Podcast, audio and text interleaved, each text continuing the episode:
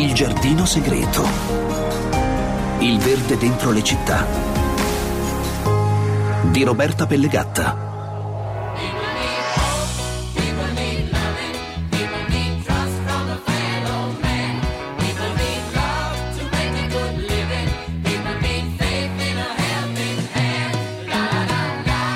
Buona domenica, ben ritrovati in giardino dove ci sono due donne ad aspettarci. Una, Paola Fortini, botanica, docente universitaria, ci accompagnerà in Molise a scoprire il giardino della flora appenninica, tra i più alti d'Italia, di cui quest'anno è diventata direttore. Prima rimaniamo in città, dove la nostra prima ospite riesce a contornarsi di piante che adora e di cui in qualche modo è diventata testimonial perché è un volto noto della TV. Non a caso abbiamo aperto con gli svedesi ABBA, perché lei è nata a Stoccolma, e sto parlando di Filippa Lagerbach. Benvenuta al Giardino Segreto. Grazie, che bello trovarsi in un giardino anche in radio proprio mi trovo a, a, a, mio agio nel mio habitat, mi piace tantissimo, bravi, bravissimi. Vabbè, è inutile presentarti perché tutti sanno che sei un volto della televisione, dello spettacolo, della moda. Mi piacerebbe poterti definire d'ora in poi anche ambasciatrice delle piante. Sì, sì, ma non solo, vorrei diventare da grande, l'ho scritto un post un po' di tempo fa, monitoratrice di primavera, perché io impazzisco, questo è un periodo molto intenso per chi ama le piante e i fiori, perché no, una pianta, un albero dopo l'altro sta sbocciando e quindi monitorare, guardare, fotografare, divulgare, insomma io sono stremata, sono molto occupata in questo periodo. Infatti scrivo anche bloccatemi se non, non volete più sentir parlare di verde e di piante perché io proprio mi illumino. È veramente una cosa che mi porta gioia, mi porta calma e mi porta anche risposte. Addirittura ti definisci stalker delle fioriture. sì, esatto.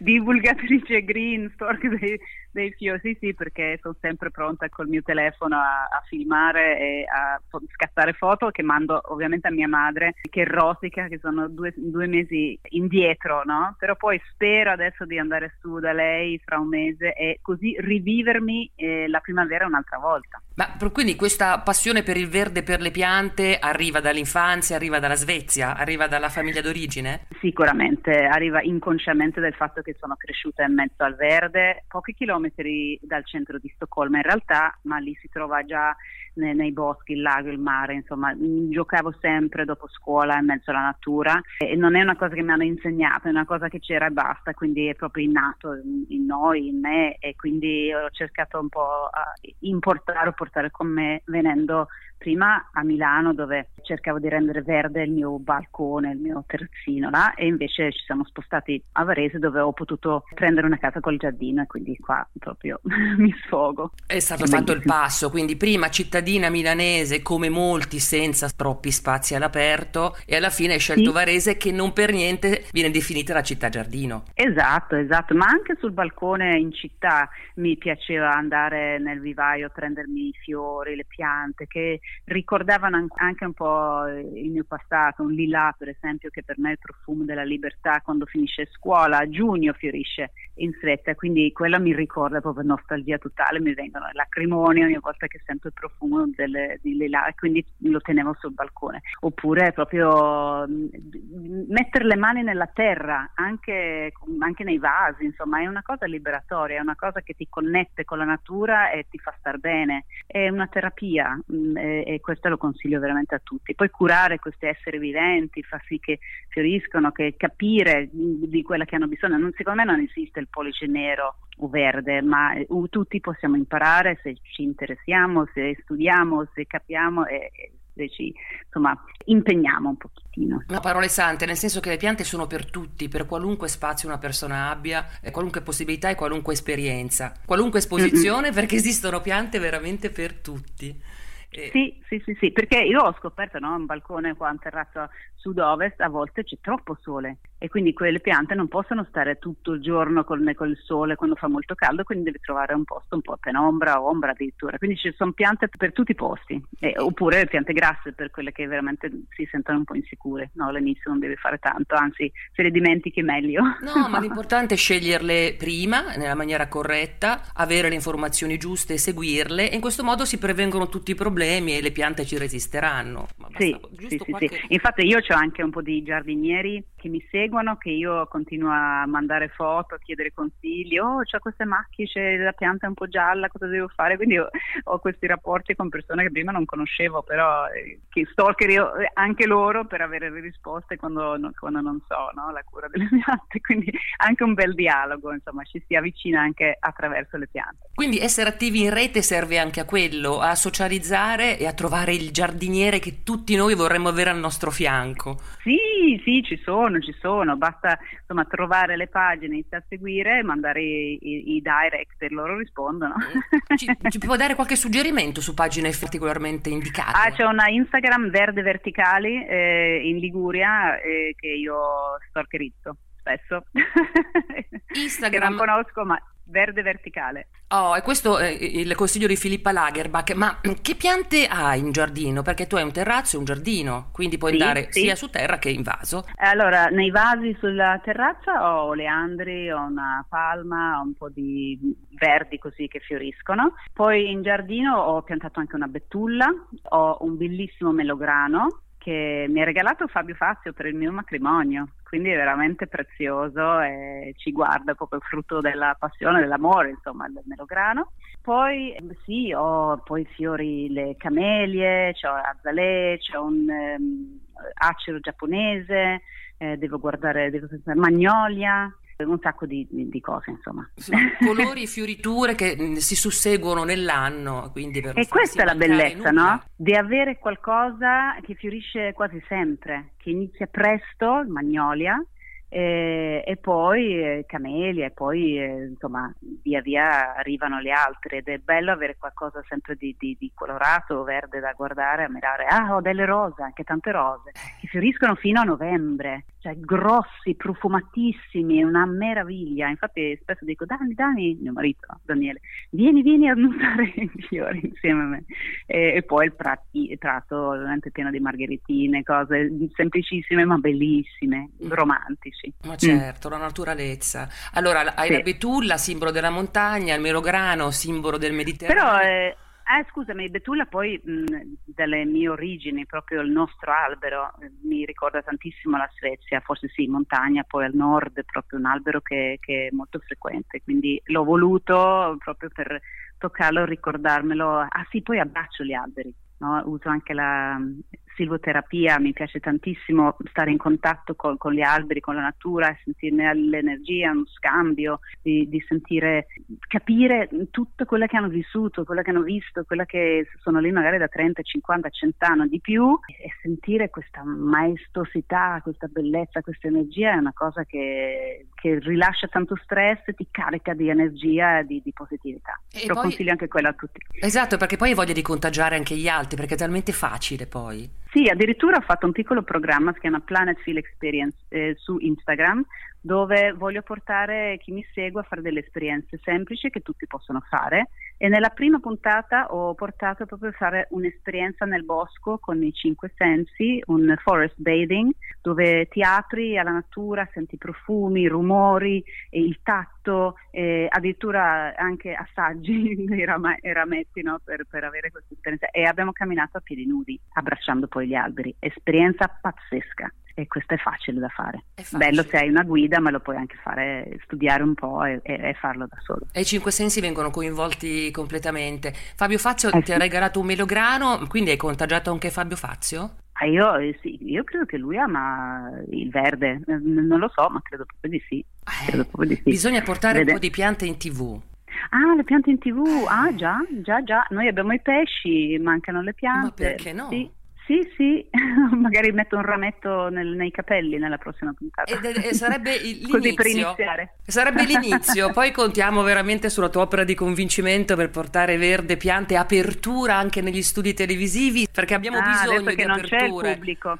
Adesso da... che non c'è il pubblico possiamo mettere le piante su tutte le sedie e, e creare così una, una, giungla, un giardino, sarebbe veramente bello. Che bella idea. Ma non sarebbe mm. meraviglioso? Allora noi aspettiamo sì. fiduciosi e nel frattempo ti seguiamo su Instagram in questa eh, nuova esperienza, insomma, in questo nuovo modo di condividere la natura. Sì, sì, sì, siete tutti benvenuti, così facciamo due chiacchiere, io sono molto attiva, rispondo a, a quasi tutti, insomma, sto tutto il giorno a rispondere, fare, divulgare, mettere, raccontare quello che vedo di bello attraverso i filmati, che mi piace tantissimo, senza troppe parole, ma tantissime immagini e suoni eh, e così.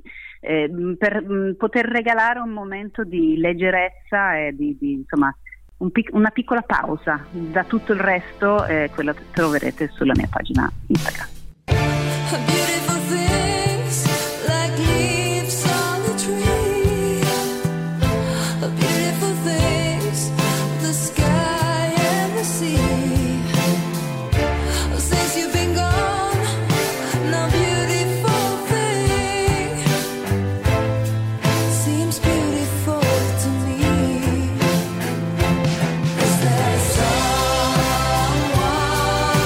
Grazie ancora a Filippa Lagerbach per essere stata nel giardino di Radio 24 e dalla Lombardia ci spostiamo in Molise, dove ci aspetta il giardino botanico naturale più alto d'Italia.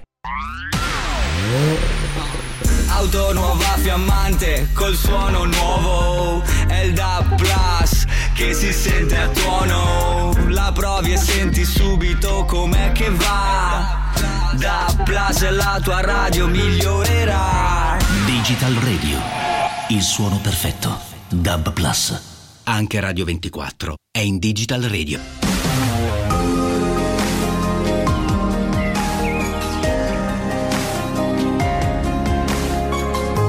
Il giardino segreto.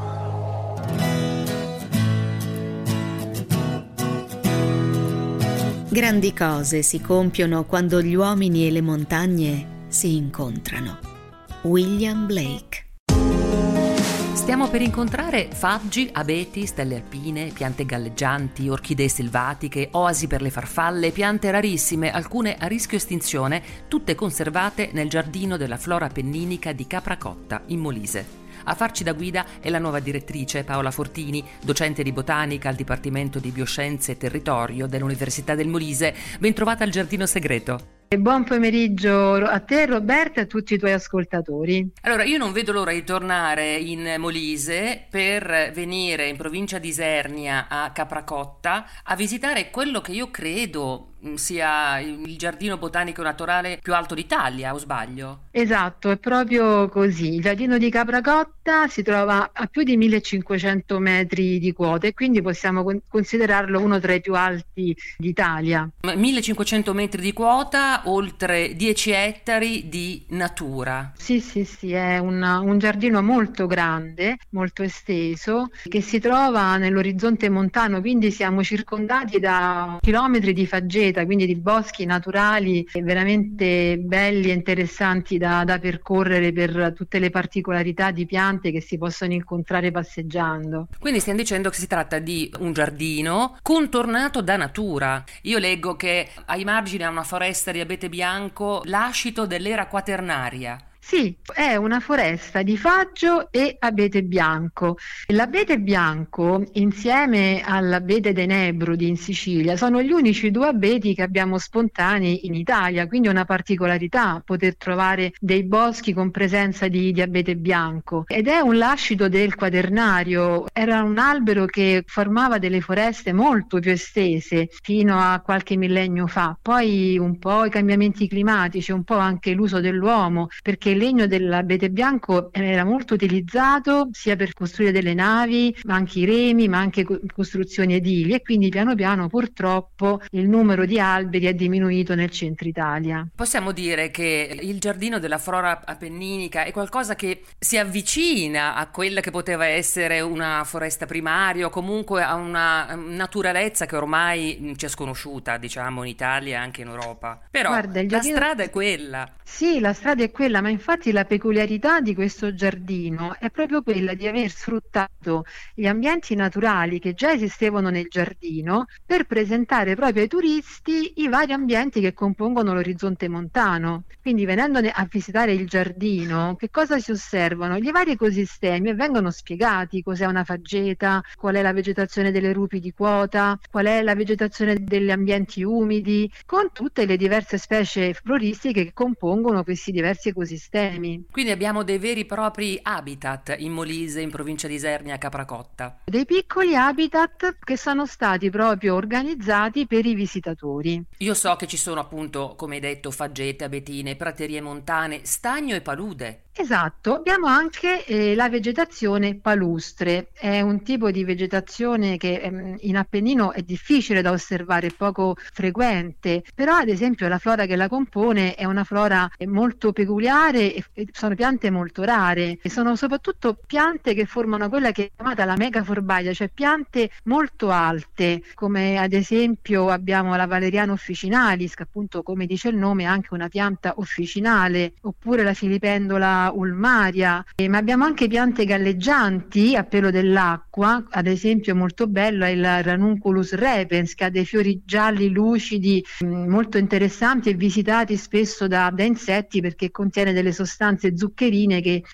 farfalle, api vanno a cercare proprio per trovare il loro nutrimento. Perché poi voi accogliete e conservate delle specie che sono, sono a rischio, avete delle specie endemiche, quindi che si possono ah. vedere solo lì. Eh certo, altrimenti dovresti percorrere le montagne, tutte le montagne dell'Appennino e invece facendo una visita nel giardino è possibile osservare piante endemiche come ad esempio abbiamo delle orchidee molto rare, la Dactylorizza macurata, la Dactylorizza incarnata, ma abbiamo anche piante molto rare come ad esempio la, la stella alpina della, diciamo, de, del nostro Appennino guarda come sono brava, il Leontopodium nivale. Nivale, esatto, si chiama proprio così, è una pianta diciamo delle pietraglie, dei ghiaioni di quota. Ma in cosa si differenzia la stella alpina dell'Appennino da quella alpina? Sono cugine, sono cugine, appartengono entrambe alla famiglia delle composite, adesso il nome attuale è quella delle asteracee, sono molto pelose, quindi sono ricoperte da una peluria bianca e la dimensione, sicuramente la dimensione, la nostra è un po' più piccolina rispetto a quella alpina alpina, però tutte e due estremamente belle nel loro habitus naturale. E ne abbiamo appunto esemplari anche nel giardino insieme ad al- tantissime altre piante rare endemiche come so, il geranio macrorhizum, una collezione di, di, una graminacea che magari a molti non può dire molto perché è un cespuglio verde, però una, una collezione di seslerie che sono delle graminacee molto importanti nelle comunità erbacee dell'Appennino. L'Italia ha una ricchezza di flora, ha una biodiversità unica probabilmente nel nostro continente e immagino ecco. che l'Appennino non faccia eccezione. Questo è un dato che non dobbiamo mai dimenticarci. A livello europeo l'Italia è la nazione con la più alta diversità floristica. Parliamo di numeri, noi abbiamo 7.000 specie vascolari diverse in Italia e la maggior parte delle endemiche, che sono il 20% di queste 7.000, si trova proprio in Appennino giardino. Quindi visitare il giardino e continuare a visitare le montagne che la circondano, veramente fare veramente un viaggio nella biodiversità della flora italiana al 100%. Biodiversità che è fondamentale, non smettiamo mai di dirlo al giardino segreto, anche se non c'è molta sensibilità in questo senso, tanto che più di uno credo non sappia neanche cosa significa biodiversità, che in realtà è poi alla base della nostra vita banalmente. Biodiversità è un termine in effetti abbastanza recente, è una parola che non ha più di 200 anni come utilizzo e vuole proprio indicare la diversità delle forme di vita, sia animali che vegetali e la biodiversità è anche alla base del buono status di, di salute degli ecosistemi. Ecco, adesso è un problema sicuramente che tutti conoscono conoscono, quello della rarefazione degli ecosistemi. Quando si vanno a toccare gli ecosistemi si creano dei disequilibri che portano poi delle conseguenze anche sulla salute dell'uomo. Eh, non ultima, insomma, sono queste, questa ultima pandemia che stiamo vivendo a livello mondiale e purtroppo la causa risiede proprio nel fatto che vengono alterati gli habitat naturali, quindi quelli che sono batteri, virus che vivono tranquilli negli ecosistemi si trovano di, eh, improvvisamente ambiente a contatto con l'uomo creando problemi alla salute. Per questo poi adesso si sta sviluppando quello che è l'approccio One Health, cioè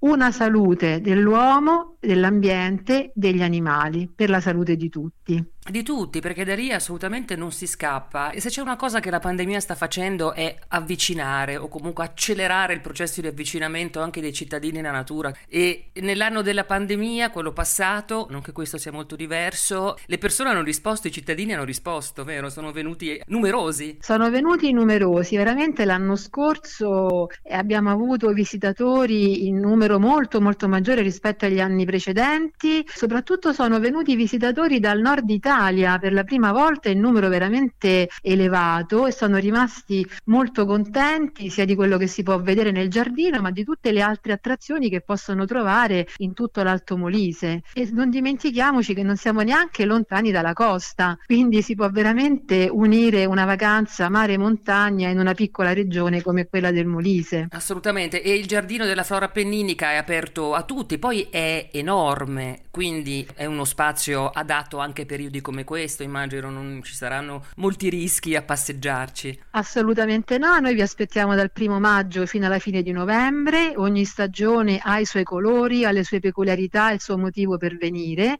e tra l'altro mi permetto di ricordare che il giardino di flora appenninica è anche molto attento alle disabilità, all'accessibilità per tutti al giardino, infatti sono diversi anni che noi stiamo organizzando visite proprio per uh, ipovedenti o persone con disabilità motorie perché abbiamo dei percorsi proprio dedicati a loro, con quei QR code, quindi possibilità di ascoltare, ma non solo, anche di fare delle esperienze tattili ed olfattive su piante, ad esempio, aromatiche. Peraltro, tra un paio d'anni, questo giardino della flora penninica compie 60 anni. Eh, siamo quasi arrivati, eh. sì, è vero. È stato fondato nel 1963 da un'idea di, di Montelucci, che è un ecologo che per l'Italia è stato molto importante perché ha diffuso un po' in tutta la nazione questo discorso della ecologia attiva, quindi del conservare ma attivamente, cioè far conoscere tutto quello che c'è di bello nella natura, nella flora, nella diversità ad un pubblico molto vasto. E noi stiamo cercando insomma di applicare quello che è stato il suo insegnamento. Può descriverci quello che succede a primavera nel giardino della flora appenninica? Immaginiamo appunto di fare una visita nel giardino di Capracotta adesso nel mese di maggio, abbiamo ancora dei nuclei di neve e sotto questi nuclei di neve si stanno aprendo le prime fioriture, fioriture di piante con bulbi che sono le prime a fiorire, quindi abbiamo delle scille, dei crocus, piante con fiori molto evidenti e piano piano gli alberi iniziano a aprire le gemme, le gemme delle foglie. Ed è anche molto bello perché tra i rami in questo periodo si intravedono ancora i nidi degli uccelli che hanno trovato rifugio nel giardino e quindi piano piano ecco che si assiste veramente a un tripudio di colori ma anche di, di profumi. Girando nel giardino appunto tutto questo eh, si può osservare in completa tranquillità perché il giardino è molto grande e quindi veramente ci sono degli angoli dove ci si può raccogliere, meditare, oppure fare delle osservazioni, l'angolo delle farfalle ad esempio, un angolo bellissimo dove veramente si gode di un momento di pace e di tranquillità in sintonia con la natura. C'è molta divulgazione comunicazione, quindi fate molta informazione, ma anche ricerca. Io so che lei punterà sulla ricerca perché da posti come questi ne può trarre molto beneficio anche la scienza. Sì, esatto. Noi abbiamo una, una ricerca di base che è sempre quella della conservazione della diversità vegetale. Accanto a questo, dallo scorso anno, il comune di Capracotta, insieme al giardino di Capracotta e all'Università del Molise, ha vinto un progetto dedicato alla sostenibilità ambientale. Questo questo è un progetto molto interessante perché permetterà di far capire con dei dati scientifici qual- quale sia la, la, qualità dell'aria, dei terreni e dell'acqua dell'Alto Molise del comune di Capracotta e quindi quanto siano poi importanti i prodotti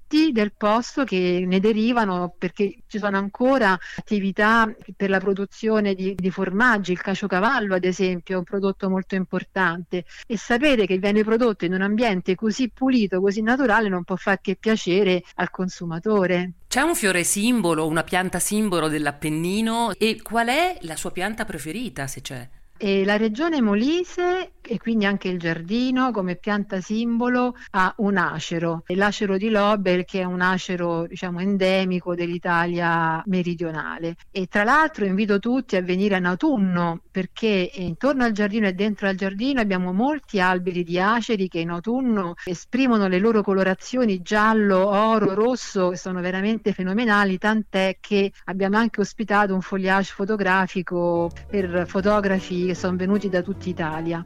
La mia pianta preferita comunque è la quercia, rimane la quercia perché è un albero, lo vedo, che mi dà molta sicurezza e quindi mi piace abbracciarlo e parlarci. Una quercia mi insegnò a salire sui rami, fu un carrubo molto grande come le emozioni, benedetta giovinezza vista da lassù. Una vista assai perfetta, un cielo a tu per tu.